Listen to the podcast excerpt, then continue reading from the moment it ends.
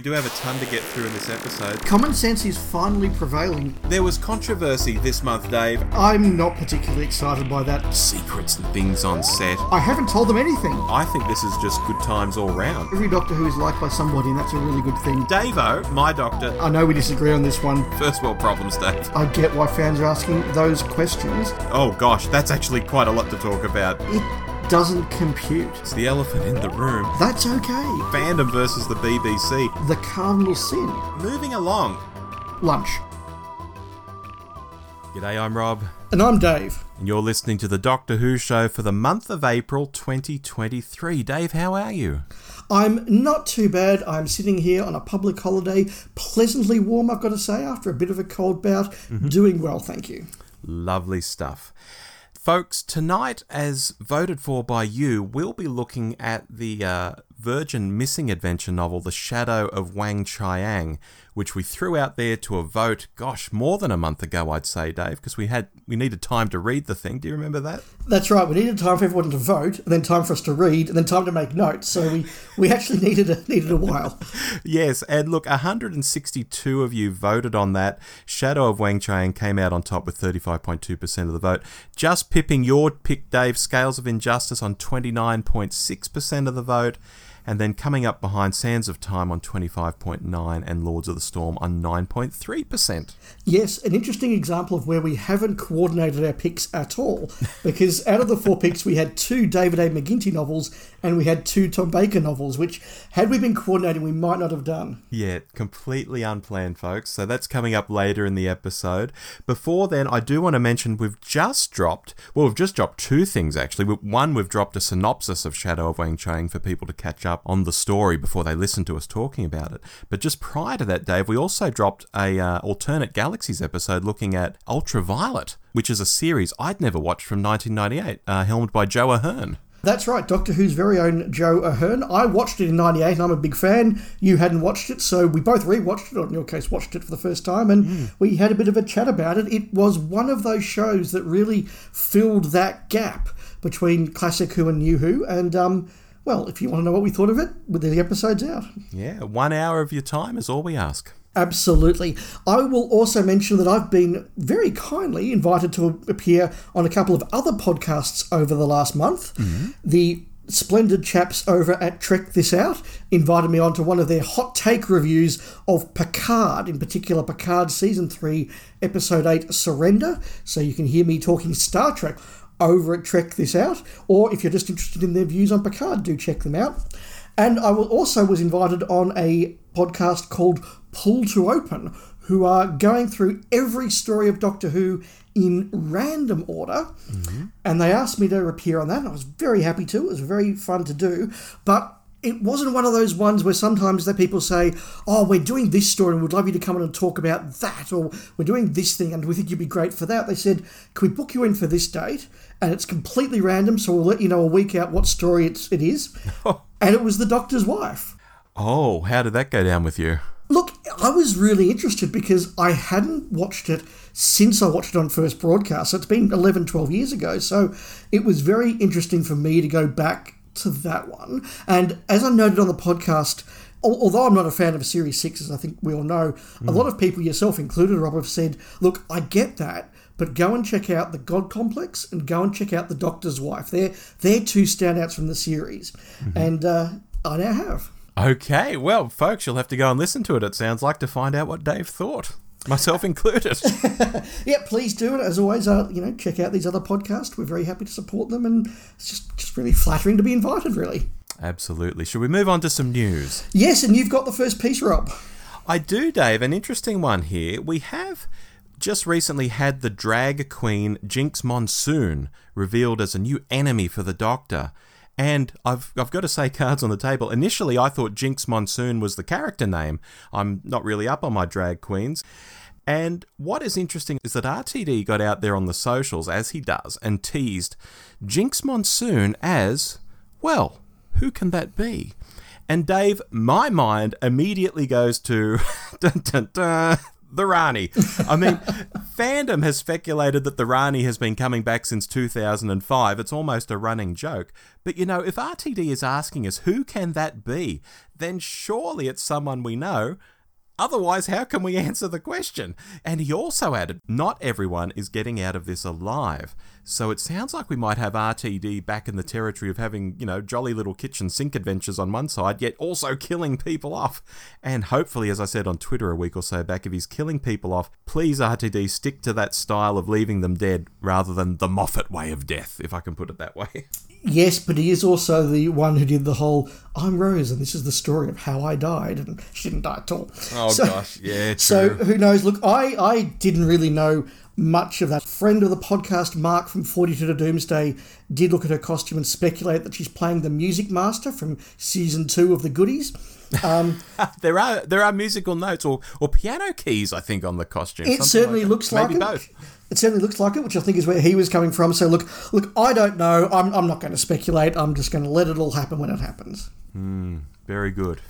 Uh, some local news. We mentioned last month that Janet Fielding was coming to Australia. Well, she has now been to Australia.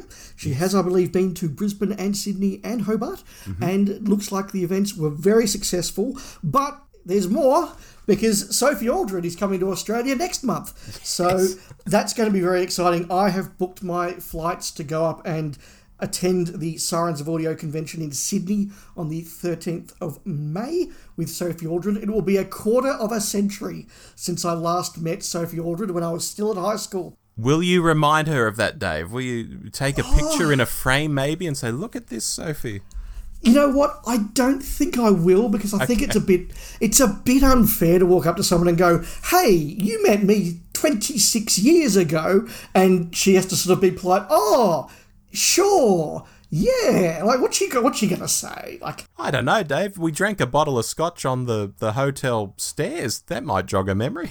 Oh, that's true. That is true. Look, look. If it comes up naturally, I'll mention it. I've been asked to host one of the uh, interviews, not with Sophie, but with Kate Orman and Jon Blum, who are also coming along. So there'll be lots of good Doctor Who content, and I'm looking forward to that. Fabulous stuff.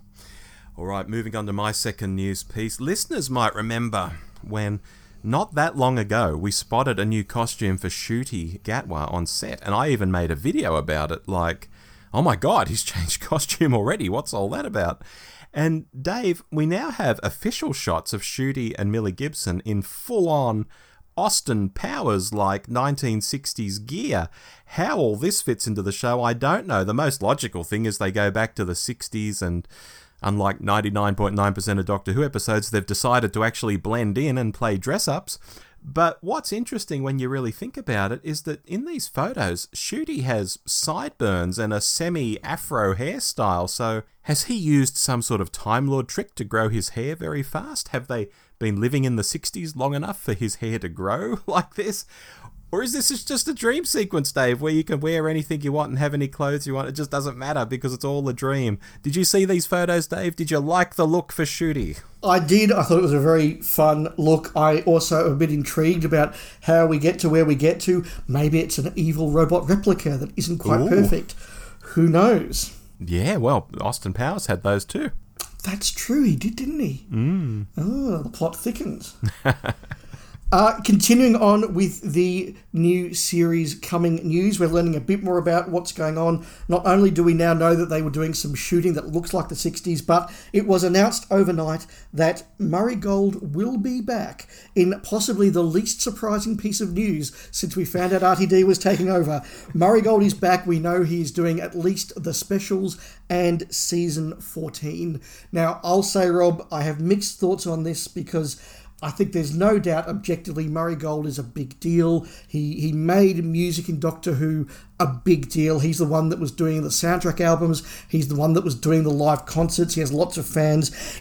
Is he particularly to my taste? No, he's not. Would I perhaps like RTD to do something a bit different? Yes, I would, but you can't doubt that Murray Gold's very good at what he does. Yeah, I get the feeling that RTD's thought, well, I've gone three quarters the way back to the well. I'll just go the whole hog and just just do it all like the old days. and you sort of can't blame him for that. It's it's kind of oh I don't know, Dave. I I I would have personally liked him to have tried something a little different in you know the music, but it's not to be. We are really going back to the future with this. Yeah, look, it's also possible when you look at some of the ideas RTD's throwing out, some of the casting he's throwing out, that maybe he plans to be a little bit outrageous in some of those areas and so wants to give something a bit safer and a bit more familiar with the music and the tone. I don't know, it's speculation, but it's a fact. Murray Gold is back. Yep, Murray emote now gold. Well, that wraps up the news, Dave. Nice and quick, because we do have a big episode ahead of us. Should we rip into some short topics? Yes, and I'm particularly keen to hear this first one you've got, Rob, because it's been a big conversation oh, on our oh. social media. A big, big, big conversation. I've got a lot to say here. Because when it became apparent that season 9 of Classic Doctor Who was going to launch in the UK, and then it did launch, and we still didn't have pre orders here for Australian copies of season 9 I thought something's clearly up. So I contacted Universal Sony Pictures Home Entertainment here in Australia. That's quite a mouthful, that name of that company. I usually just call them Universal to, to save saying that, who produce the discs locally. And they said, uh, nope, no plans, nothing on the radar, zip. So I made a video about this, which is on the Doctor Who show YouTube. As of us recording this today, it has over 12,000 views which is just enormous.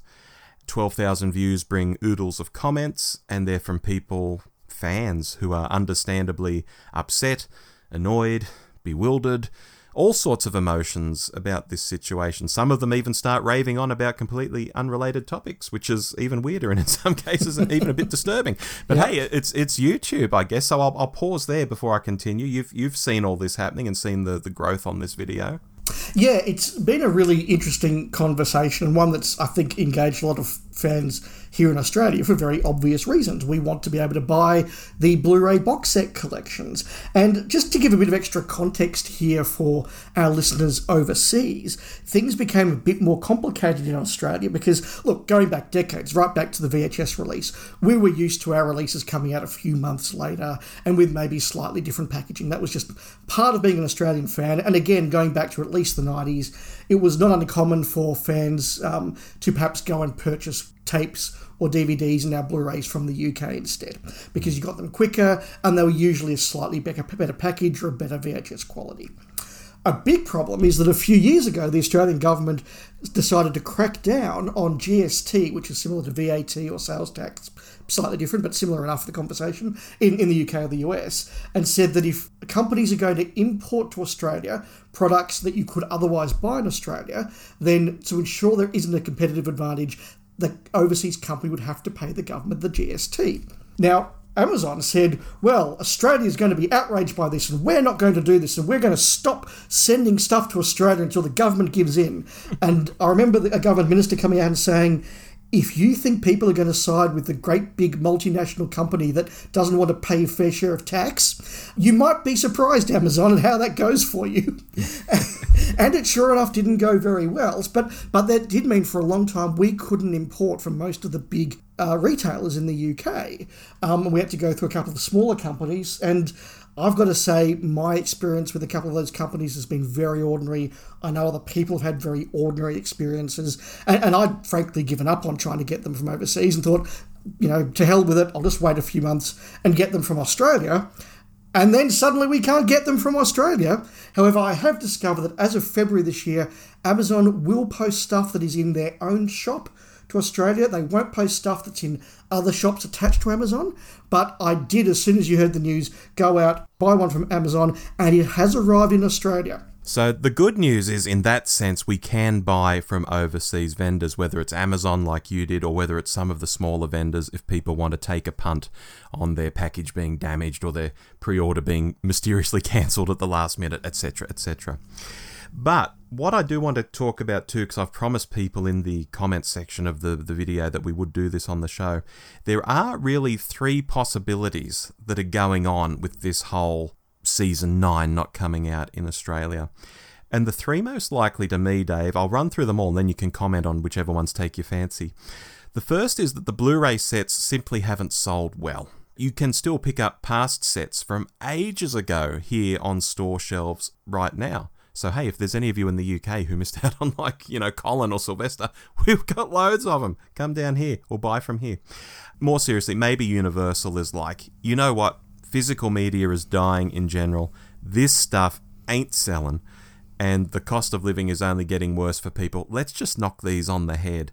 And boom, perhaps it's all over for Doctor Who on physical media in Australia, and we just don't know it yet. That's possibility number one. That was the crux of the video.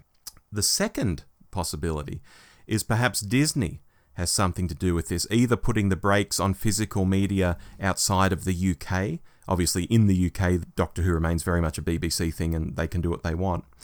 And as much as Universal might want to release it, maybe their hands are tied. Another plot twist could be with Disney coming in. The physical media might be going to continue, but it might need to be made and distributed by someone other than Universal in which case we're in a change of distribution scenario and no one's simply saying that publicly yet. And finally, the third option is that the season 9 set will be released in Australia one day. It's just very, very, very, very late. I mean, our local sets always lagged the UK. Yes, you've mentioned that a moment ago. But it's unprecedented that the UK release is out it's out now. It has been out for some time, and we still don't have pre orders up yet. That's bizarre.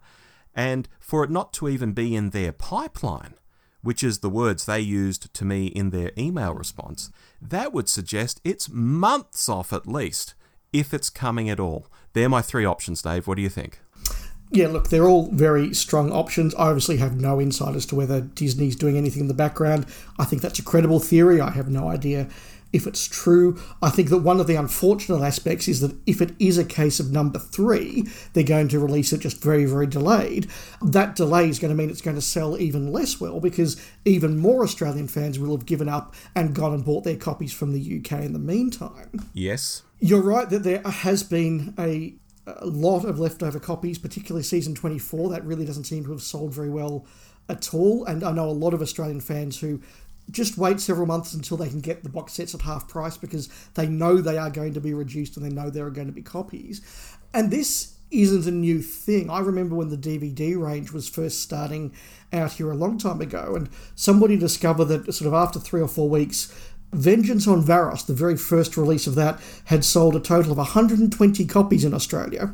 Wow. At which point the people around the table said, Well, we account for about 5% of those sales. And if we go through our address books of people we know have bought it, we can personally account for about a quarter of those sales in Australia.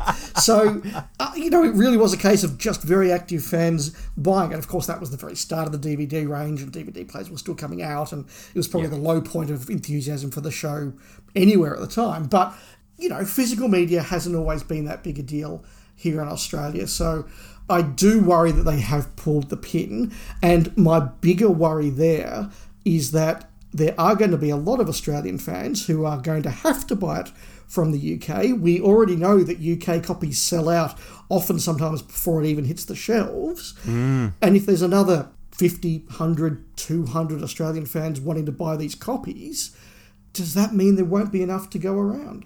I reckon it could be even more than that. It could honestly. be. I don't know, yeah. I was surprised that there were still season 9 copies around.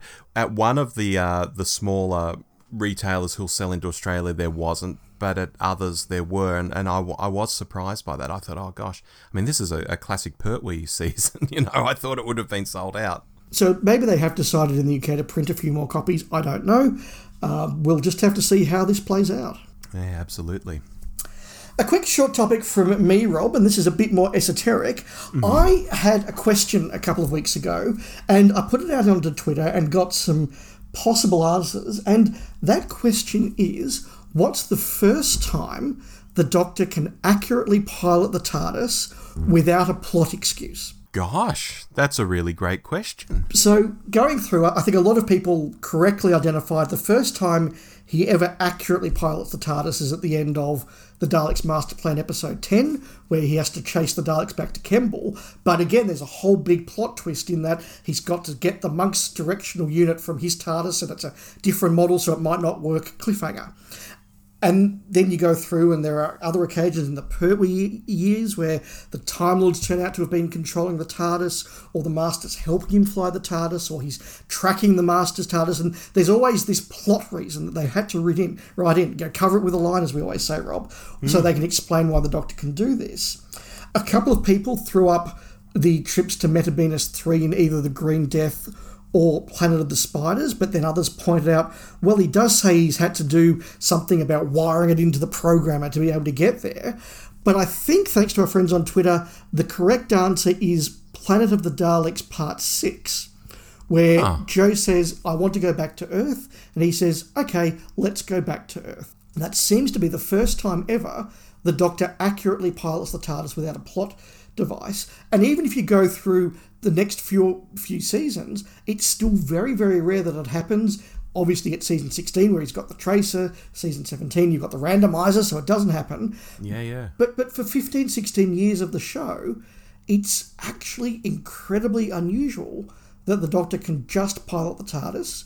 I think a lot of fans have sort of bought into the theory that when he gets his knowledge of time travel back in the Three Doctors, that has helped him learn how to pilot the TARDIS, or maybe the mm. work he did while he was um, stranded on Earth has helped to fix the TARDIS a bit more. So he seems to do it more after that. But then as you get into the JNT years, I think in the McCoy era, it's more common than not that he has chosen to go where he wants to go. You know, I want to go to Terra Alpha. I want to go to Gabriel Chase. I want to mm. take Ace back to Perivale. And then by the new season, he can just go wherever he wants. So exactly. Yeah. I just thought it was a really interesting thing that kind of highlighted how that aspect of the show has really changed. And thank you to all our listeners on Twitter who did engage and threw out some really cool and clever answers. Yeah, if I was thrown that question, I legitimately would have said, oh, probably somewhere in the Pertwee era, but I wouldn't have been thinking of a specific episode. It just would have felt right to me that by then it happened. But yeah, still a very rare occurrence, even in the Pertwee era. Yeah, absolutely. Hmm. A comment on Doomsday, which we have spoken about on the previous show. I commented the other day on Twitter, Dave, gosh, didn't that promotion of Doomsday go silent after the atrocious promo video? because it really did. That video came out, it was meant to be this big new series, books, comics, you know, whatever. Um, everyone panned it and it just went silent. And so I made a comment on that silence. And right up until making this episode, that was still the case. Although in late mail, we've just had the cover of a Doomsday related comic emerge. Although, quite tellingly, the blurb was all about Missy is back. so, apparently, the story features Missy. And it really seemed to downplay Doom, who was ostensibly the main character of the thing. So, I found that really, really interesting. And Dave, just as a reminder of how the Doomsday trailer video was taken online, I know we spoke about it. I jumped on and had a look at the top 10 comments currently sitting on YouTube under that video. Can I read them to you? I think you're going to. Here we go. Number one, and you can chime in any time, by the way, Dave. Number one, sometimes it's hard being a Doctor Who fan. yes. Number two, this feels like something you'd get in a Doctor Who escape room or interactive exhibit. Yes. Number three. I want to go back to the days where Love and Monsters and Fear Her were deemed as the worst of Doctor Who. Holy crap, how far we've fallen. Well, it's a bit harsh. Number four. This is truly one of the Doctor Who stories ever created. Well, yes, it is. That's their point, I think. Number five. This makes Doctor in Distress look like a masterpiece. Number 6. This is what people who don't watch Doctor Who think Doctor Who is like. Mm. I quite like that one actually. Number 7. That feeling when you want death not only to win, but to keep on going. That's quite clever. Number 8. I feel so sorry for the actress. Imagine being so excited about being in Doctor Who telling all your friends and your mum to watch. And then this drops. Just, what is it? No. yeah, I, look, I must admit, I do kind of sometimes wonder what it must be like for, for an, an actress to go and do something like that and then just read the comments and just be told how terrible an actress you were. That can't be fun. Hmm. Number nine. You know, BBC, If you want us to stop watching Doctor Who, you can tell us directly. We won't get offended. Hmm. And number 10, I watched this alone wearing headphones and still felt a wave of embarrassment. They're not positive, are they? No, and that is literally just the first 10 comments. I didn't go cherry picking like, oh, I'm going to find the funniest or the worst or whatever. That is literally the first 10. It got panned. Yeah, look, you've got to factor in that it is YouTube and it is social media. So there are people, and I think a couple of those you can really tell people are deliberately trying to show. Look how mean and nasty and clever I can be. Haha. Look at me stab the knife and I'm so brave. Like there's a bit of that, but but yeah, ten out of ten is not that just that. No, no, it's not. Well, look, we'll see where it keeps going. Um, and to round out my short topics, I'm just going to diverge a little bit from Doctor Who here, as I sometimes do, as I mm-hmm. sometimes like to look at the televisual landscape and see how it reflects or might compare to what's happening in Doctor Who. Oh, and yes. during the last month, I got to watch on Twitter with quite a bit of amusement a fight between dedicated fans of Harry Potter and dedicated fans of Percy Jackson.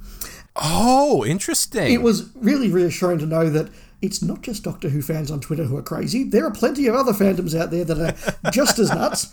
Yep. Um, but look, this is obviously in regard to the announcement that they are going to reboot the Harry Potter books as a television series. The rumour is it's going to be a seven season show that's going to run obviously one year per book, similar to what the movies did. Um, my only surprise in that is that it's taken this long for them to go back to the well on Harry Potter. You know, there was a generation that grew up on the movies, and now there's going to be a generation that'll grow up on the TV shows. But Harry Potter is obviously following the example of Percy Jackson, who got two movies uh, starring Logan Lerman, but then the film's run was, was axed. But they are doing the same thing. They're going back and doing a television series, one season per book. And I just thought that was a really interesting look at how things are changing. When Harry Potter first came out, those first movies, it would not have been thought of that a television series could cope with that story, could do justice to that story, or would get the viewers to that story compared to a movie.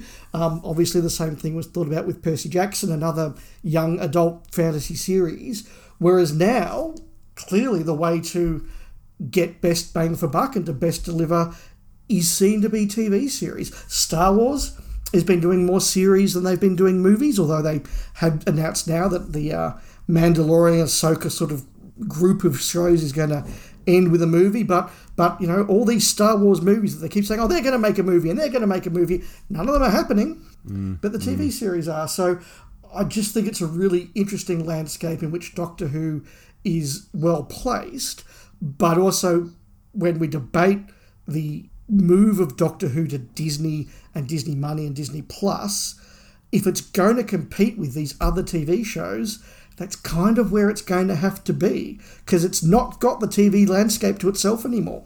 No, no, not at all. Uh, look, technology has just come on in leaps and bounds, and not just in live action. I've just started watching The Bad Batch, the uh, Star Wars series, which is animation, and the animation in that is out of sight compared to, say, the Clone Wars animation uh, or whatever. It looks similar, but lighting and shading, and even the way they can move the camera, which is virtual because it's animated, but the the way you sense the camera moving, amazing. So yeah, TV is where it's at, Dave, and you're quite right. Doctor Who's really going to have to be on its game when uh, RTD's era begins. Uh, it really does. Yeah, and that's before we start st- talking Stranger Things and all these other established shows. Yeah, exactly. Should we talk about the shadow of Weng-Chiang? I think we should, Dave. It's that time. And again, we mentioned at the start of the show earlier this week, we released a, uh, a synopsis of the novel. So if you've not heard that and you do want to know what the novel's all about, go and listen to that episode. Otherwise, let's begin, Dave, with I want to read something from the start of the book, which is the first paragraph of what David A. McIntee calls bump. Which is like his introduction to the book, before the prologue, even. I will open my copy and read along with you. Okay. He says, They say the best sequels are those that take different paths from their predecessors. Aliens is a good sequel, while Friday the 13th, part whatever, isn't. Those of you hoping for the further adventures of Jago and Lightfoot in Victorian London, therefore, are in for a disappointment. This is, with any luck, a separate entity. And I'll close the book on that.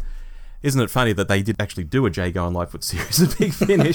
but in this case, The Shadow of Weng Chiang, Dave, David A. McIntee took it in a whole different direction.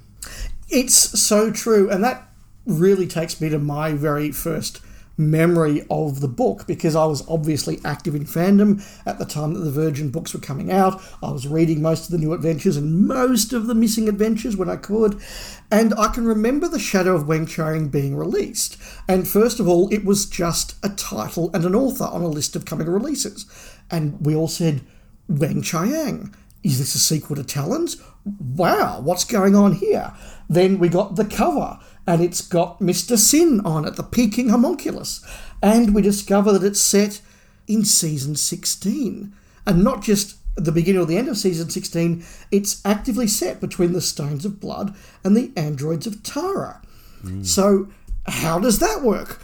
There isn't an extra segment of the Key to Time, and those adventures were all pretty contiguous. So, before it was even released, it really was one of those ones that as fans we noticed and said, How is this going to work?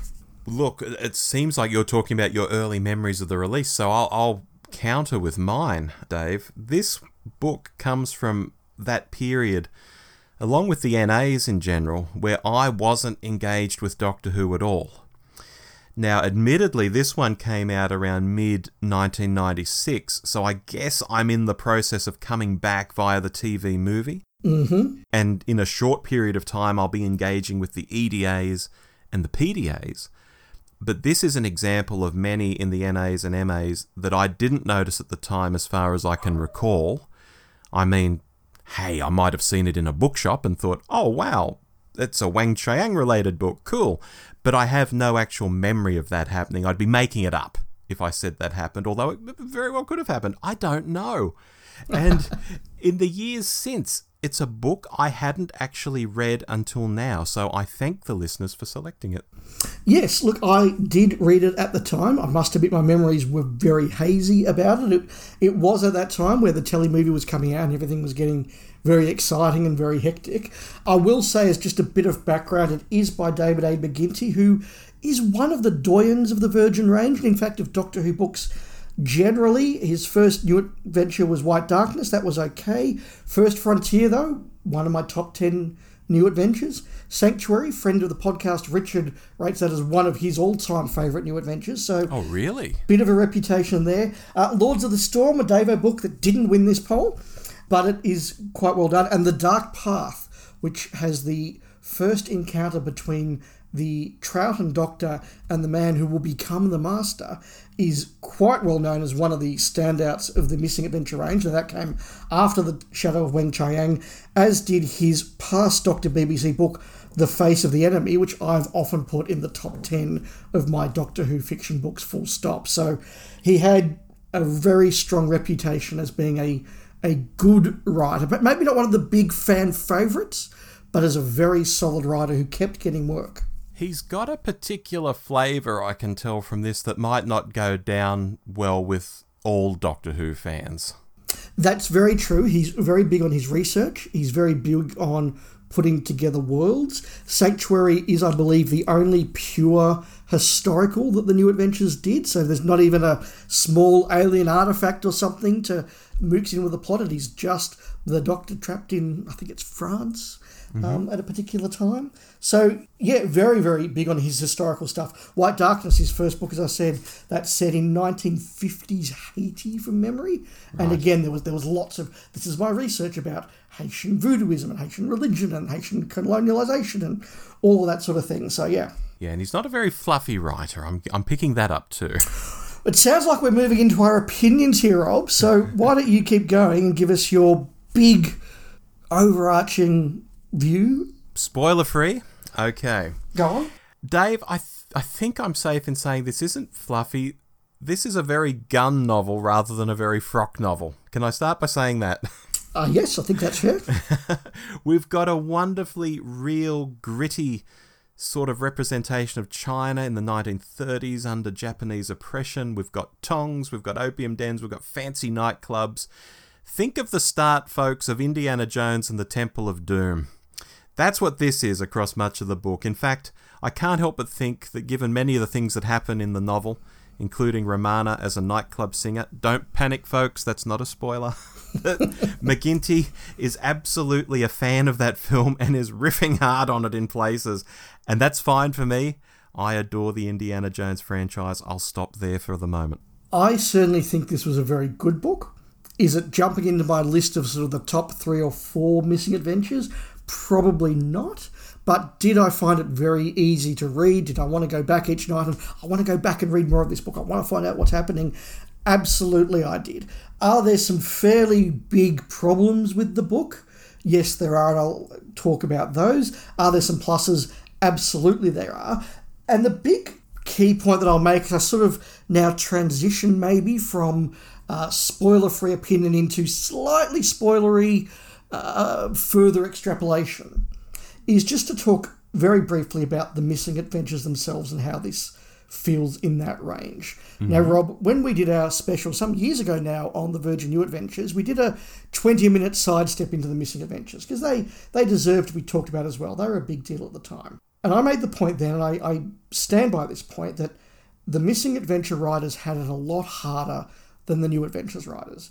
The new adventures writers just had to do two things write a good book and write a book that was in tune with new modern 90s style Doctor Who. Mm. The Missing Adventures had it much harder because they also had to write a good book. They also had to be in tune with this new 90s style book form virgin, bigger than the show used to be style of writing. And they had to capture the tone and the vibe and the ethos of the era in which they're set. So, mm. a good book that feels like a 90s new adventure but is set in season 16 is not always the easiest thing to pull off, and some of them don't pull it off at all well. I think this does a pretty good job. Not a perfect job, but a pretty good job of feeling like a season 16 story whilst being a story that is too broad and too deep for the television screen. Mm, mm, that last point is very important, which I'll be examining myself. Before we bring the spoiler curtain down, I'll just say again if this has whet your appetite, but you're thinking, oh gosh, maybe I really don't remember this book, or you've never read it, etc., go and listen to our podcast episode from earlier in the week. Get up to date with it. It's almost a blow by blow synopsis of what goes on. Take about, what, 15 minutes of their time, Dave? Yeah, about that. Yeah. And then come back and listen to what's about to go on here. Let's bring that curtain down. Or you can just dive headlong into it right now. Ouch. It's a very heavy curtain. I think the point you were going to make, Robin, I think I've got it down as my next point as well. Let's see if I'm right. Is to talk about the setting of the book. Okay, great. Because I think that one of the strengths of this book is that it does have that very big, well realized setting. It has multiple locations, it has big extras if you if you were actually filming it. It has big explosions, uh, lots of characters, and it does all that sort of thing. But it it's not something that they could have made on a 1977 78 budget. You know, had they tried to do the docks of Shanghai, let's face it, it would have been the banks of the Thames, um, and in you know, Japan would have been a quarry. Let's let's not mince. Yeah words. I found the setting really, really well done. Now, I don't know as much about 1930s Asia as I do about European history or American history or or the like. But look, I've been to Taiwan, so I know a bit of the history of the Republic of China in the 1930s. My favourite movie ever is The Empire of the Sun, so I know a little bit about the Japanese and what was going on in um, Shanghai uh, a decade later, because that movie's obviously set in part in Shanghai. I've seen The Last Emperor, so I know a bit more about Chinese politics in the 30s and what was going on with the puppet emperor of Manchuria and, mm-hmm. and all that. So, so I had some touchstones and some reference points in which I could enjoy this book. But even if I hadn't, I thought McIntee does a pretty good job of putting us into a really well researched, really detailed world that the book does justice to that the TV show wouldn't have done justice to. Have I correctly stolen your point there, Rob? well, look, I, I've jotted down that the novel oozes attention to detail. Yeah. And I don't know whether that's because McIntee is a, a particular devotee of this period specifically, or he's just a history buff in general who likes to get his hands dirty with lots of research this is more than just watching the intro to Temple of Doom a hundred times and basing a novel there. I was being a little facetious earlier. You know, he's done some legwork to make this feel like a living, breathing sort of place. But I will comment that sometimes this desire to paint this bigger picture of the landscape and, and tell you what's happening here and what's what and, you know, all of this stuff, it seems to overtake what's happening with the Doctor. It feels like the Doctor's almost a bit player in this bigger picture for a, for a lot of the novel, probably until about the last third, I'd say. And maybe that's actually realistic. He's just this guy who's shown up in a world that's doing its own thing and will be doing its own thing whether the Doctor's there or not. But I think when we're Doctor Who fans, we're reading this to see what our hero is doing, and almost at times it felt like the Doctor and Romana were pushed aside a bit or just being locked up while other stuff happened. Yeah, I think that is correct. The research is really interesting. The research does add to the depth of the book. So overall, I praise it. But there are times where we get so into the weeds of some of these characters and so into the background of some of these characters that I did find myself struggling to keep up at times. And that doves into another point I had, which is very similar and related, in that there are a number of characters in this book who are all introduced very quickly in the first few chapters. Mm. And I did find myself having to pause a couple of times and go, okay, just, just let me get my head around this, right? There's Lee, Lee's the policeman, right? Okay, and there's young Chi, but he's actually Wu, and he's the vigilante who's actually a nightclub owner. And then, oh, later on, he's, no, he's actually Japanese as well. Um, and then there's Quark, and Quark works for Sam. And I, I, I was having to sort of pause and go, right, before I go into the next chapter, can I just double check in my mind who all these characters are. Oh, and, there was a guy called Jung, which I don't think even made it into our synopsis of the book, otherwise it'd get too convoluted. There was the German Vogler. It was like names, names, names, names. It was hard to keep a track of at times. It, it, it was. And look, I, I don't know whether part of it is because we're very used to Western names in our literature, and so having very Chinese names meant we couldn't quite take it all in uh, uh, as much. I don't know if that's a thing. Um, I hope it's not, but it could be. But but yeah, there were a lot of characters who were all introduced very quickly, and it really wasn't until I was well into the novel I was comfortable with being able to identify who they all were and what they were all doing. At which point, two of them have twists to their backstories where we find out that they're not what we think. In fact, in the case of Wu, Wu's character, he goes from being a vigilante to a nightclub owner to a Japanese agent and back to a nightclub owner. And it is like, okay, i'm like just calm down. Yeah, yeah. I mean, Wu, who I think might be a hat tip to the filmmaker John Woo who has made a lot of Hong Kong action films. I, I just I, was, I kept thinking that the whole way through the book. It's funny you say that because my reference was Harry Hoo from the Get Smart series. Oh, is that right? Okay. okay. Uh, look, I, I don't know. And yes, he has this alter ego, Yan Che, which is akin to characters you'd see at the time in film serials. There are even references to that, that he's like these characters that are that are happening in the American film serials.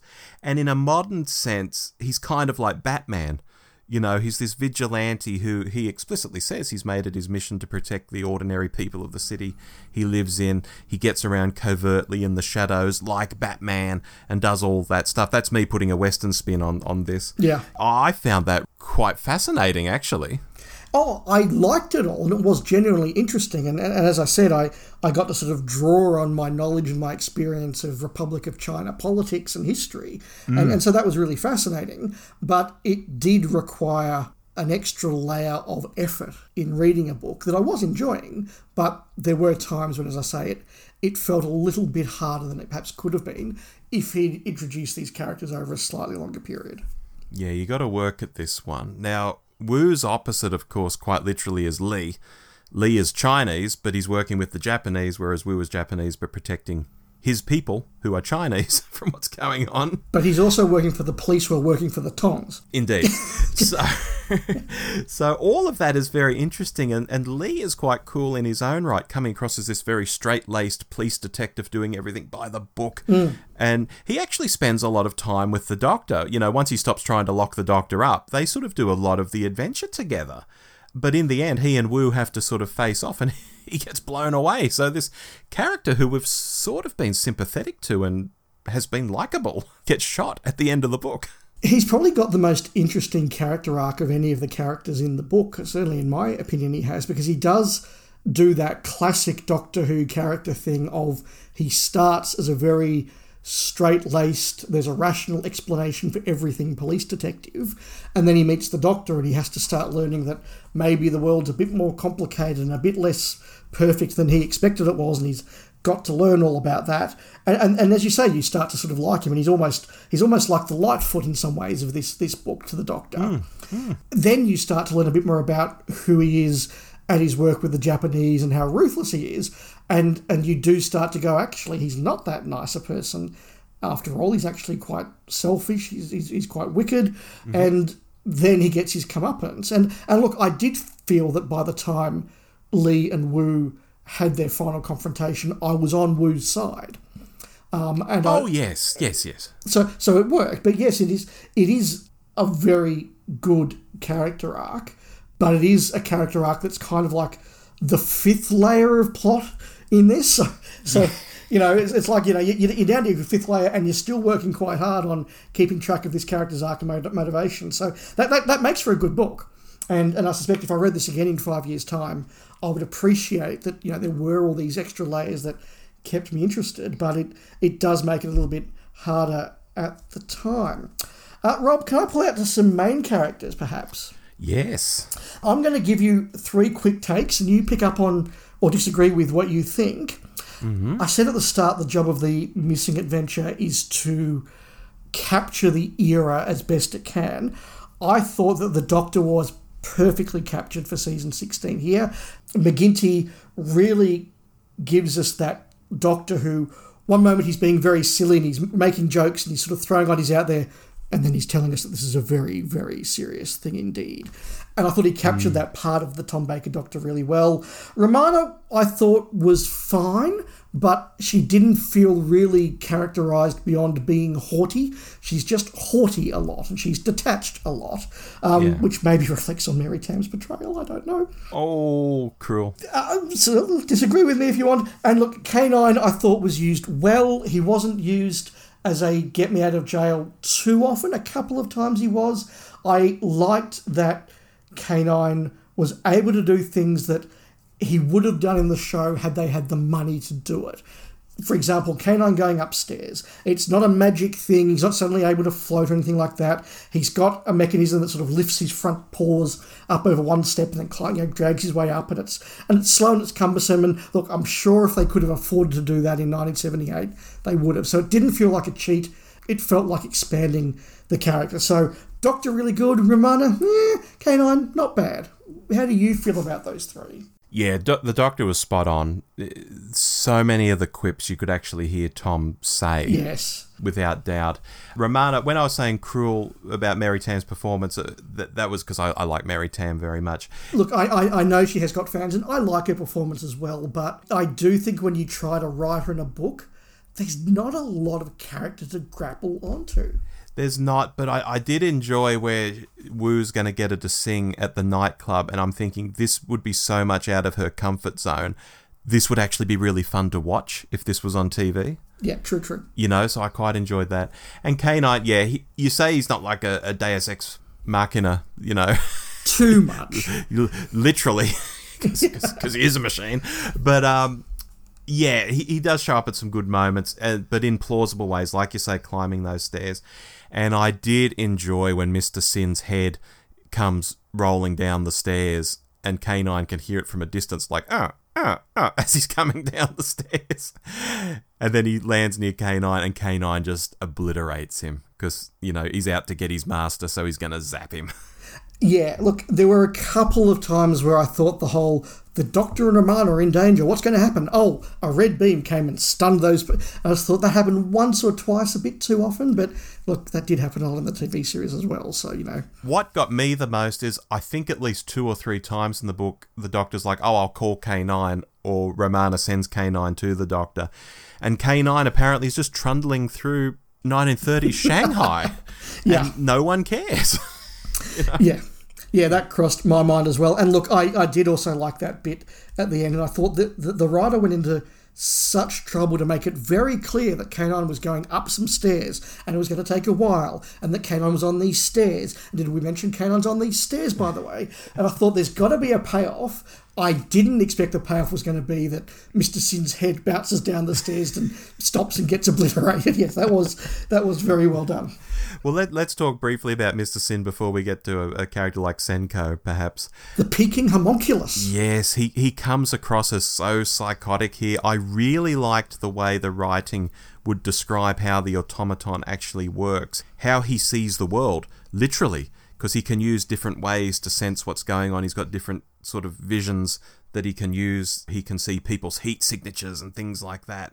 But then there's also that pig side of his mind that when he gets zapped with the uh, the electricity, he goes a bit crazy.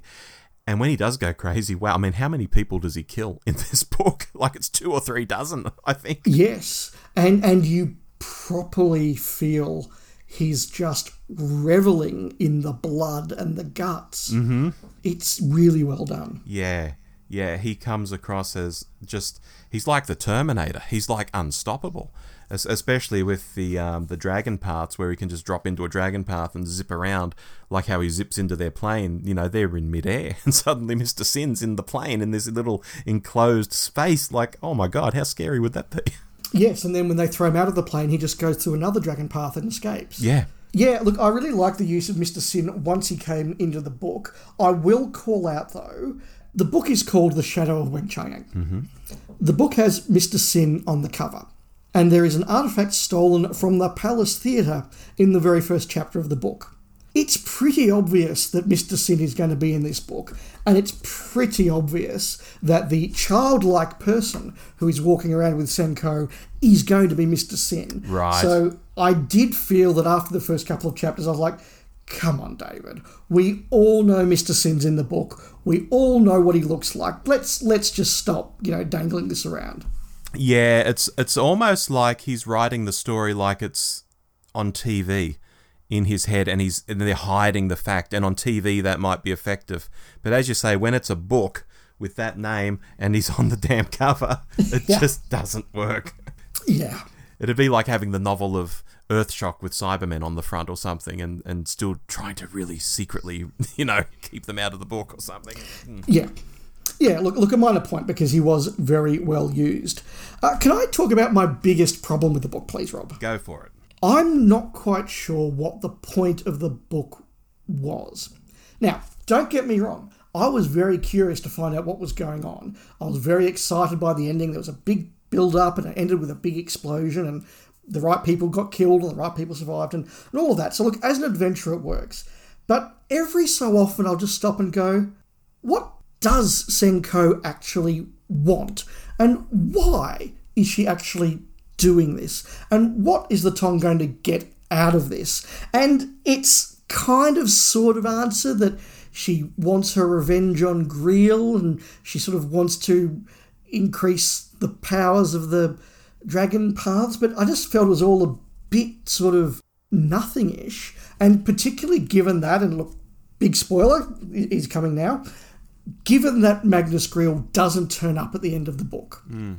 which I thought might have been sort of the big denouement. You know, the last few chapters are, and Magnus Greel is back, and now we discover what the real plan was, or now they've got to team up together to stop it. I, that didn't happen, and I, and I think that's the right choice.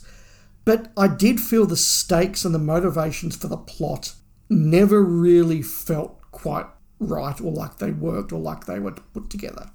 Okay. Um, I mean, to, to piece it together, she, she wants to get Greel to torture him for all eternity because Yeah. of what he did to her father. To do that, she needs the nuclear reactor to zap the dragon paths, to knock him off course, have him land so that she can get him. To make the reactor, she needs the Tong to steal all the parts and move them into the mountain. So that's why she's promised the Tong, if you do this, your god will come back. That's that's kind of why I think she's got the Tong on one side building this reactor for her or stealing the parts at least for it. And then what she wants to do once he arrives. So I, I took that okay. I thought Senko, I mean, she's the closest thing we have in the book to a villain, interestingly, she's not villainous, or at least super villainous. You know, at least in the sense that we think of villains. I mean, she wants to get Magnus Greel and torture him, as we're saying, yes. But that's based on what he did to her father. So this is a family revenge, not just, oh, I'm, I'm evil. I'm evil, me. And of course, she has no interest in killing the doctor. And when she has Romana in her mountain lair, she lets her roam at will because she's so sure of the purity of her mission. So I think she's very interesting in that regard. And is that why you're wondering what the point is? Because she's not this typical villain with a typical straightforward desire? Is is that it maybe? Yeah, I think that might be because I did like her character. I thought she was interesting. I thought she was a bit different. She she did feel like a villain that could be in season 16, which had a couple of really cool female villains and had a couple of very different types of villains. I'm thinking of something somebody like Count Grendel of Gracht, who's you know not a particularly evil person. He's just a selfish person, so to speak. So it, it works, but I don't think I ever quite felt that there was a big plot reason why she was the baddie. We had to stop her. It was it, it worked. Don't get me wrong. It wasn't bad. I just I just felt like the plot didn't really have the gravity that it could have. It had the adventure it needed to. So fine, great. But did I feel it was all a little bit lightweight? Maybe. Yes, I think I did. Okay. Well, what about the plot insofar as being a sequel to Talons, Dave? I mean, I think it's clever insofar as what the audience would would assume is that we'd go back to London and maybe start in that old theatre and maybe Mr. Sin gets reanimated. So some of the aspects would actually be the same. But in this novel, we zoom away from London straight away and we're in China with all this stuff going on. I thought it was clever. What do you think about that in terms of being a sequel? Yeah, I think it was really, really good. I think that it it sort of reminded me a bit of um, Kinda and Snake Dance, where they're sequels to each other, but they're very, very differently done. I think it's that sort of a sequel, and, and, and it worked really well. The setting was good. It had enough little references to keep fans going on. So there, there's one bit where Senko is reading somebody's diaries, and at that stage we don't know whose diaries they are, and she she talks about how he met somebody called the Doctor with her that with hair that curls like the ram, and you go, oh, I know where that line came from. Yeah, yeah, yeah. So yeah, and, and look, I, I think that I knew that Senko was going to be Li H'sen Chang's daughter before it was revealed, based on the stuff she knew. But the fact that her name is Seng, as in Li Seng, mm. like I, I thought that was pretty clear pretty quickly. Okay. The dragon paths, I think, are a neat invention to have us being able to zip all over the place without the drudgery of travel. Although, ironically, some of the key moments in the novel actually involve travel such as when the Doctor's travelling to the mountain for the finale and he's in that plane, that's when Mr. Sin materialises on board, or a bit later where he commandeers a train to get the rest of the way to the mountain. So there's actually this nice balance of instant travel, getting us from place to place and we're not wasting time, and travel that takes some time, but there's actually some interesting stuff happening while we travel, if that makes sense. Yeah, it was a really cool idea. It was both useful for the plot, but it was also useful in getting me as a reader to go, what's going on here? How does this work? And, and again, it felt like a Tom Baker type technobabble excuse where he's talking about the telluric currents and stuff like that. I just thought, yeah, this this feels like a Tom Baker explanation for why this stuff's going on. Yeah, yeah. And and how does this body from the museum in London where the guy was alive an hour ago, you know, how does that end up in China? You know, at the start I was completely at sea. Yeah, no, but but I, I was as well, and also completely hooked with this idea of oh, oh, I wonder what the explanation is. There's going to be a cool sci-fi explanation, and I want to know what it is. Yep, and I was surprised that Lucas Satan didn't have more of a role in the book. I already knew Lucas Satan because I've read the short story he's in in one of the Decalogues, where he has an adventure with Pat Troughton. Oh, okay, I didn't know that. Yeah, yeah. So I, I was like, oh, Lucas Satan, it's the it's the fallen angel. Oh my god, yeah, yeah, great. But he's just, he does this like sort of cameo at the start. Then he's like, oh, I'm going to send a telegram. And that's literally all we, we see of him. We don't even I don't think we even see Wu read the telegram. Like, I think Wu knows the information which we infer came from the telegram, but there's sort of no more Lucas Satan in the whole thing. So I don't know whether that's because maybe the character was created by, I want to say it was Andy Lane who wrote that short story, but I'm not 100% sure. Maybe McIntee was just borrowing the character, so didn't want to do much with it. I, I was actually a bit disappointed that Lucas Satan wasn't more of a thing in the book.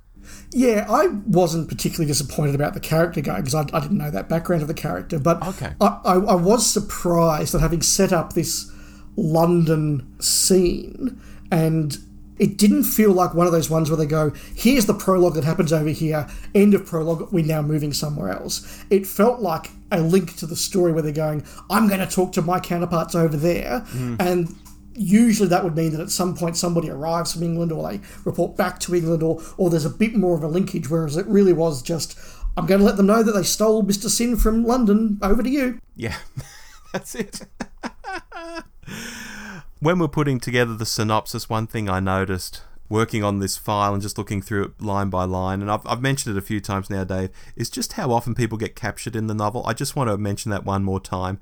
I know being captured and being in a cell is a Doctor Who thing, but it happens in this novel. It feels like way more than it normally does in a Doctor Who story, which is quite a lot. Yes, and there's also a lot of the well, we've been captured and taken back to the baddies' headquarters, and now we've escaped. We can snoop around and get the important clue as to what's going on. I think they use that plot maybe just a little bit too much. As you say, it's a it's a Doctor Who story. I accept it's going to be there a bit, but it, it did happen a lot. Mm. Now, Dave, I think the story really ramps up towards the end I wouldn't have necessarily called it slow early on, but in hindsight, not an awful lot happens. And then towards the end, it's like, this is the plan, here's a nuclear reactor, Mr. Sin's on a rampage, you know, etc., etc. It becomes much more enjoyable in the final third, let's say, when you look back on it, or at least when I look back on it. When you read it slowly, I guess, when you're reading it a chapter or two at a time, you might not notice this. But when you when you sort of do a synopsis of it, you realize, oh gosh, this really does sort of speed up towards the end. I think that's absolutely correct. I think that the depth of the worlds and the settings and the characters do keep you going through that first part of the novel. I think wanting to find out what the explanations are keeps you going as well. So it's not as though I struggled through the first part of the novel, but McIntee is very good at building up the tension and building up the excitement as it gets towards the end. And, and, and by the end, I was sort of like, oh, I can keep going a bit longer, can't I? Yeah, well, what does happen to the nuclear reactor? Okay, so yeah, I, I, I totally agree with you. Hmm.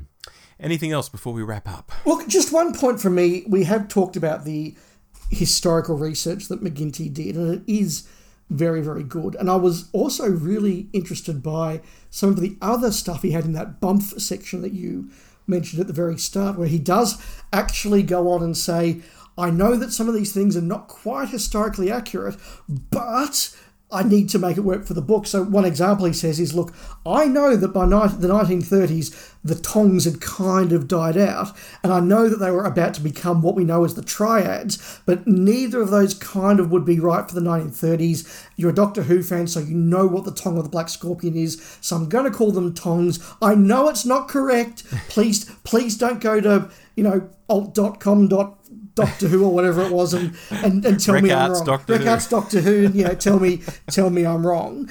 He does also have a glossary at the end, which I must admit I didn't need, but I can understand why he felt it was necessary. But that's just a reflection, I think, of, of, of the research that he has done and that he's quite well known for.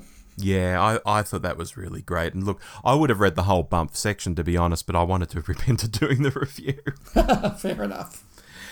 Look, to summarise, I'll, I'll take lead here, Dave, and then you can let me know. I'm I'm going to say something that might seem controversial. I'm still not entirely sure, even after this conversation with you now.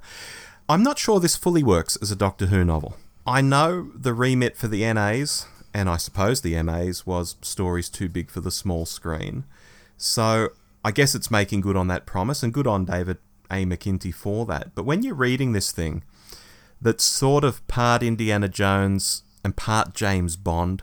I mean, the whole racing around to stop a nuclear reactor in a big mountain base feels super Bond.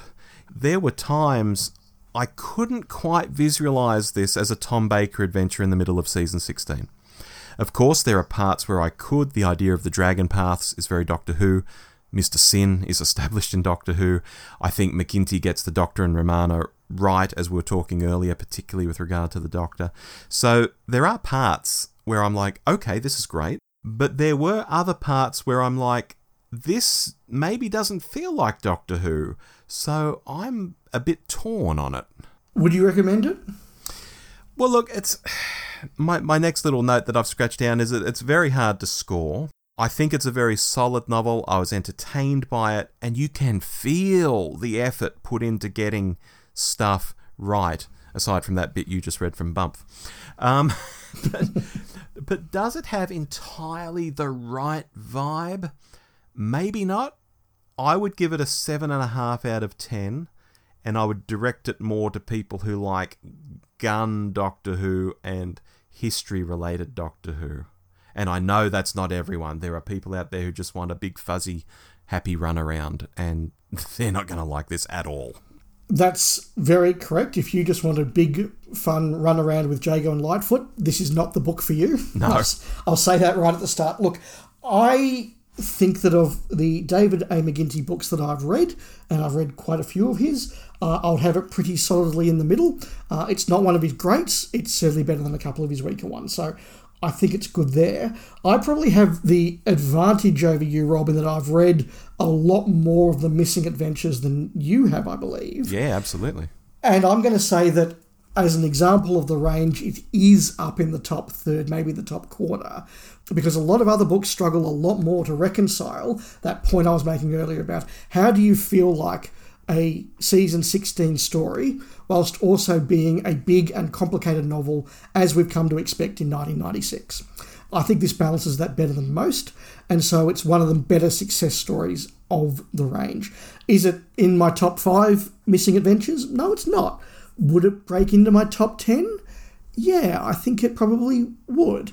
I think that although it's got its faults, certainly some of the plotting is, in my view, a little insubstantial. As a history buff, I really enjoyed it. As somebody who likes characters, I really enjoyed it. It ramped up the adventure just when it needed to. Is it perfect? No. Was it a solid read that never felt like a chore? Yeah, very, very much so. I think if you're curious about the missing adventures, this would not be a bad place to start. Excellent. I, I think we're both roughly in the same area. Yeah, look, I, I think we are. I might go an eight rather than a seven, but we're we're in the same space. Yeah, well, seven and a half for me. So I think we're very Oh, close. there you go. There you go. Yeah, we're coming at it from maybe different angles because you, have read more of the MAs. You're coming at it from that sort of angle. I'm coming at it fresh. This is a book I know nothing about. I've never read it before, and yet we've ended up within half a point of each other. So I think this is a pretty good review for people, Dave. I, I hope so. As If I do say always, so as always, let us know. Brilliant. All right, Dave, that rounds out the Shadow of Weng-Chiang. Hope you enjoyed it, listeners. And now we have, well, quite a few listener emails to read. Yeah, always great to hear from so many listeners, but we'll crack right in. Rob, you've got the first. I do. This is from Jamie Hailstone. Hello, Jamie. He says, Loved the Jodie retrospective, chaps. I always thought she would end up a bit like McCoy. I'm not talking about novelty jumpers, mind. I mean that there were a lot of question marks and low ratings the first time around when it was transmitted. Heck, you could even extend the analogy with budget cuts and scheduling problems, particularly in the UK. But over time, it will build up a small, loyal, and vocal following that will be championing the show for decades to come. Of course, what do I know? All the best from Jamie Hailstone. Thank you for that email, Jamie, and I think that's a really astute point. I think I think I agree with you. Excellent. I have one here from long-time listener Dylan Rees. He says, Hello, gents. Great episode from you guys on revisiting the Jodie Whittaker era. I was not particularly enamoured with Series 11 when it was first broadcast, and as you mentioned, we put a lot of pressure on a new episode to be the best version of the show it can possibly be, even though it rarely is. However, I revisited the series just before Flux and grew to really love it. I think the series has a number of issues which aren't all its fault. I think that for fans who grew up on the classic Who, any doctor coming after Capaldi was going to have their work cut out for them, and any showrunner coming after Moffat would have similar issues. Chibnall's Who was a softer iteration than perhaps people were expecting. Gone is the joke per minute, plot twist heavy stories of the Moffat era. Instead, the show is geared for a Sunday night slot. It's calmer and more laid back in many ways. It's not the big reinvention fans wanted or hoped for. Instead, it's very much business as usual, the same mix of modern, futuristic, and historical stories. While the casual viewer who tuned in for the new Doctor stuck around for an episode or two but then disappeared as the show churned out its usual monsters of the week and moved on, a similar thing happened when Capaldi took on the role. However, overnight ratings were still high back then, so it didn't quite look as bad of a drop off. But let's not get into the whole ratings debate. Mm. Yeah, good point, Dylan. Yeah. I wonder if there had been a story like Flux told over that first season, if the audience drop off would have been the same. Overall, I really love the Whittaker Chibnall era, even if it doesn't quite have the same impact as some of the previous seasons. I hope that the RTD2 era is a big, bold reinvention of the show. I think a show that's been on air for 18 years, sort of, needs to do something massive to stay fresh and relevant. So let's see where we end up. Keep up the good work. All the best, Dylan Rees. And of course, to stay fresh and relevant, we've brought back Murray Gold. hey. Okay, I won't labour that. I have one here, Dave. Ooh, it's a long one too, from Marcus Scarman. At least that's his online name. We know his real name, but he is Marcus Scarman online to you folks. And he says, Hi guys. Hope all is well with you and your loved ones. Loving the podcasts, yes, all of them in every flavour, and they form part of my monthly routine, just like paying the credit card bill and reading DWM and eating sometimes. Gotta pay for those box sets somehow. Thought I'd reach out in appreciation regarding your latest podcast covering the Whittaker era of the show and provide you with my take on a very divisive run of episodes. Fantastic podcast episode, I thought. Made me ponder back on a very diverse period in the show's history, although I'll be honest, I haven't been inspired to go back and watch any episodes. I always tried to watch each episode in the week of transmission twice, the only exception to that rule was the Ghost Monument, which I managed to fall asleep to both times I tried to watch it. Beyond that, my claim to fame is watching all of Flux three times, or as I call it, Diet Thanos, and The Power of the Doctor five times. So I do appreciate some of Chibnall's run and really enjoy them. I've always believed that every era of the show will have its fans straight off the bat, and for the remaining fan base will eventually come to accept it for what it is after the dust has settled. I also feel this is the first full run of a Doctor where the now established, more toxic side of the online community has really not shied away from being as brutal, as biased, as self opinionated, and as nasty as they want to be. The defenders are equally brutal, leaving me with the impression that both sides enjoy this kind of discourse and don't really worry about the impact this has on how our fandom is perceived, which they really should. We used to be as pleasant as the Good Omens community are.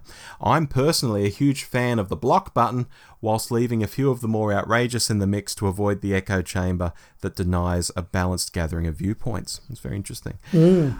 I'm a firm believer that there is always something worthwhile in every episode of Doctor Who. Sometimes it can be a single performance, or set dressing can elevate it beyond the episode's flaws. Be them something as fundamental as a lack of quality, or cohesive story, or a well written script, something that has plagued Chibbers throughout his time on the show. I would rather generally say, with a few notable exceptions how he could have the brazen nerve to deliver something as well rounded, crowd pleasing, and generally superb as The Power of the Doctor at the end of his run is something that will baffle me for the rest of my days. Although disposable, I have enjoyed many creative aspects of his episodes, in particular the aesthetics of the show. The look and the soundscape has been compelling and pleasing to the eye and ear. The performances have been mixed for me. Not a huge issue with Whittaker's take on the Doctor. I really enjoyed her more awkward character beats around facing emotion and intimacy, echoes of the mighty Tom's portrayal, and worked well as a darker contrast to her wacky and high energy performance generally. Sadly, the companions have not really stuck out or been serviced very well at all across the seasons, which I feel is the biggest missed opportunity. How rare it is to have a companion in the first episode of a new Doctor's run and make it through to the final end with absolutely no memorable traits at all, or ones that are shrugged off or forgotten about as soon as they're issued. Yes, Yaz, I'm thinking about your police career, family issues, and sudden desire for the doctor, which I'm happy to see Chibnall didn't take to a full blown snog. No need at all, and probably unwarranted, as Yaz buggers off the minute there's a sniff of a face change.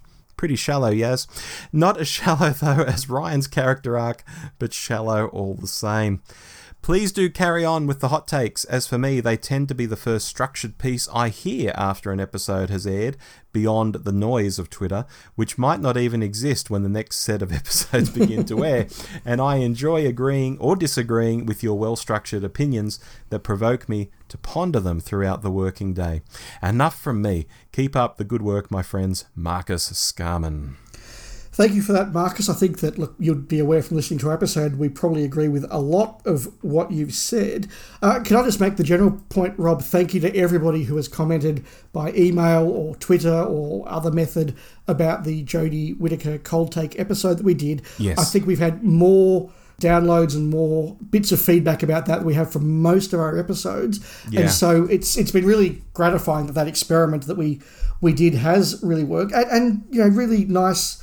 I think as fans that uh, it has encouraged a few other people to go back to the Jodie Whittaker era and maybe enjoy it a bit more. I think that's a really really cool thing. Yeah, in one month, it has blown away the records of episodes that are a year or two or three old. I mean, the podcast's been going for eight years, and they're really well respected, well received episodes. But in one month, it's blown away a lot of them. So there was super interest. I can't emphasize enough the interest in the Jodie Whittaker episode. Yeah, so thank you to everyone who did listen and who did comment. Uh, one last email. This is from Blue Box Bill McCann III. He says, Hello, Rob and Dave. It goes without saying, but I'll say it anyway. I always look forward to your podcast. I don't know what sparked this idea, but thought you might get a kick out of it, so I'm sending it along in the hopes it may materialise as the subject of a list makers episode. What if you could repair writers, script editors, directors, producers, and showrunners? Inquiring minds want to know. Time makes it impossible to implement most of these pairings, but with the TARDIS, well, you know the rest. Because there are no hard and fast rules here, for instance, which classic script editor would you pair with a modern showrunner? Is there a modern era writer who would fit right in with a classic series producer? Would Bob Holmes bring a sense of cohesion and completion to the Chibnall iteration of Doctor Who? What if it was produced by Verity Lambert? Where would a Douglas Adams edited season of New Who go with RTD at the helm? What would a JNT produced run of modern episodes look like? Can't you just see Andrew Cartmel script editing a season of Troughton stories? This one I like a lot. Imagine Barry Letts teaming up with Steven Moffat or Graham Harper directing new era stories. Oh, wait, that already happened, but you get the idea. Until next time, Blue Box Bill McCann III. Bill that has gone straight into Turlough's Hat of Rassilon, and I reckon you can expect to be popped out in the next few months. Yeah, I'll just say briefly, I reckon a lot of fights would erupt over these pairings. A lot of egos, I think. Yes. Yes, but we'll, I have say that no dis- more. we'll have that discussion when, when we pull it out of the hat. Yeah, okay. Rob, we've talked about Doctor Who. Anything of note you've been watching this last month? Like everyone, I've watched The Mandalorian and Picard, they're finished now, but I have also watched The Diplomat, which is a really good eight part Netflix series, which I think is going to be an ongoing thing. It's not a limited series, because if the cliffhanger's any indication, it, it has to go on. Basically, Dave, Keri Russell is appointed to be a US, well, the US ambassador in the UK as part of a bigger plot, and her husband, played by Rufus Sewell, is also a legendary diplomat and ambassador himself, so there's a lot of friction given he's right there in the seat of power and has all the skills and everyone knows him, but he can't get too involved because she is the diplomat this time around. She is the ambassador. And all of this is set against an attack on a UK Navy vessel, and Keri Russell has to liaise very closely with the UK to ensure the joint response of the UK and the US. And if this all sounds very heavy, it is, but it's also very funny without being a comedy. It's it's a really well written thing, and I've never watched The West Wing, Dave, but I believe you might have a reason for why this could be like The West Wing. Yeah, you've been urging me to watch this, and I haven't had a chance yet, but I will. Uh, but I did discover the other day that it is written by the author of The Supremes, which is my favourite episode of The West Wing, so it's definitely got a bit of an influence there. Right. Well, there you go. Look, I, I highly recommend it if you like the more talky side of diplomacy rather than diplomacy at the barrel of a gun like a James Bond film.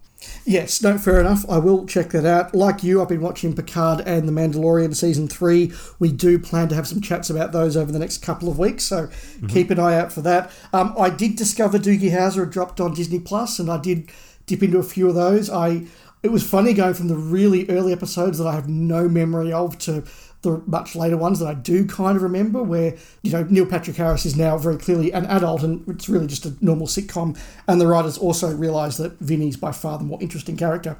Um, I've been rewatching The World at War, which has been really, really good. I haven't watched it since the ABC repeated it in 1995, and I've been really impressed by it so far. My season nine box set did arrive as we talked about earlier in the show, so I am up to episode two of The Sea Devils, and I'll talk more about that next month. Uh, mm-hmm. Uh, but next month we are going to be watching a lot of Doctor Who because we are due for another deep dive into a season or series of Doctor Who, which means we are going to have a listener poll, which means two nominations from each of us. Rob, what are your nominations for next month's season deep dive? What if we do them one at a time and we tic tac? Okay, what's your first? My first is season eight. Ooh.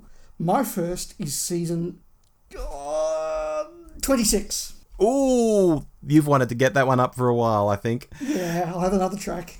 My second pick, season 19, with Davo.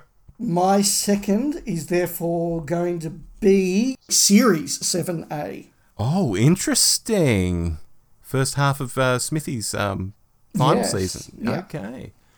Well. So, 8, 19, 26, 7A. When you say it's going to be, does that mean you'd pick season 19 as well?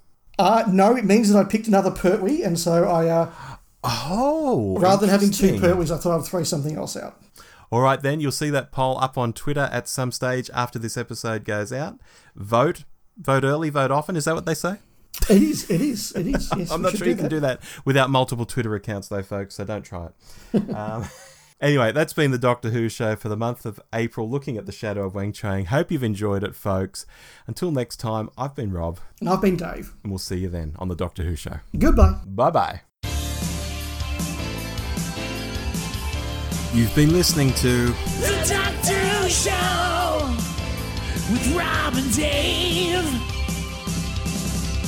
Find us online by searching for The Doctor Who Show. We also love it when you write in. Drop us a line anytime at hello at the dwshow.net.